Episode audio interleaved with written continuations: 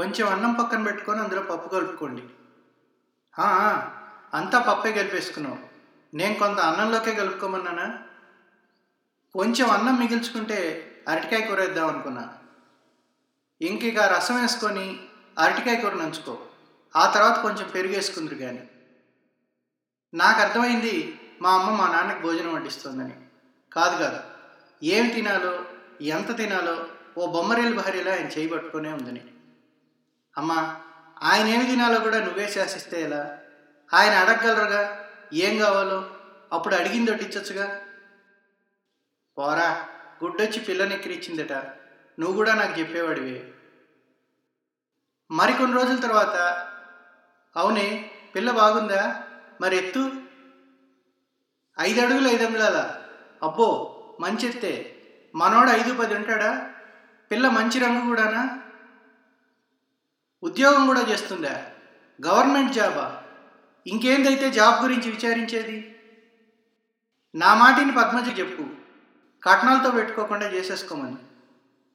నాకు అర్థమైంది మా అమ్మ తన స్నేహితురాలతో ఫోన్లో సంభాషణలో ఉందని.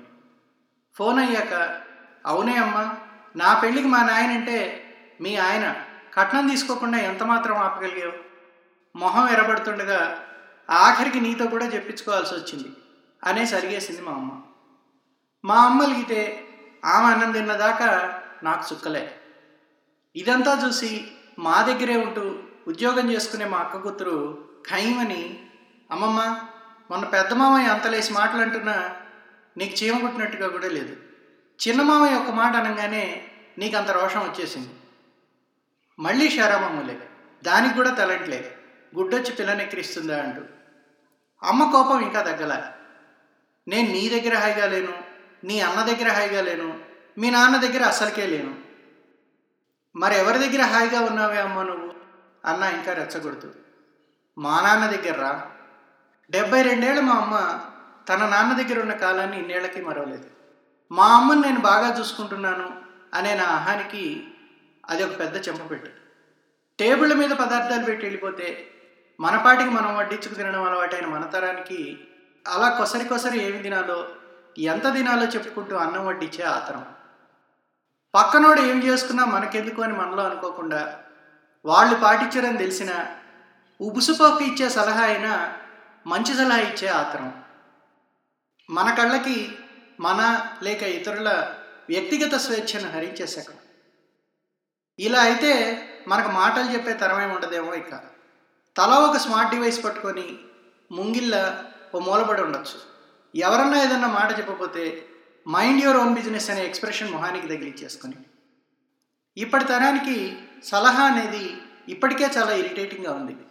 అన్నిటికీ రెస్ట్రిక్షన్స్ పెట్టుకుంటూ వెళ్తే ఇద్దరి మధ్య మాటలు ఎలా సాగుతాయి? భయం వేసింది నా ఆలోచనలకు. నాకు మాటలు కావాలి.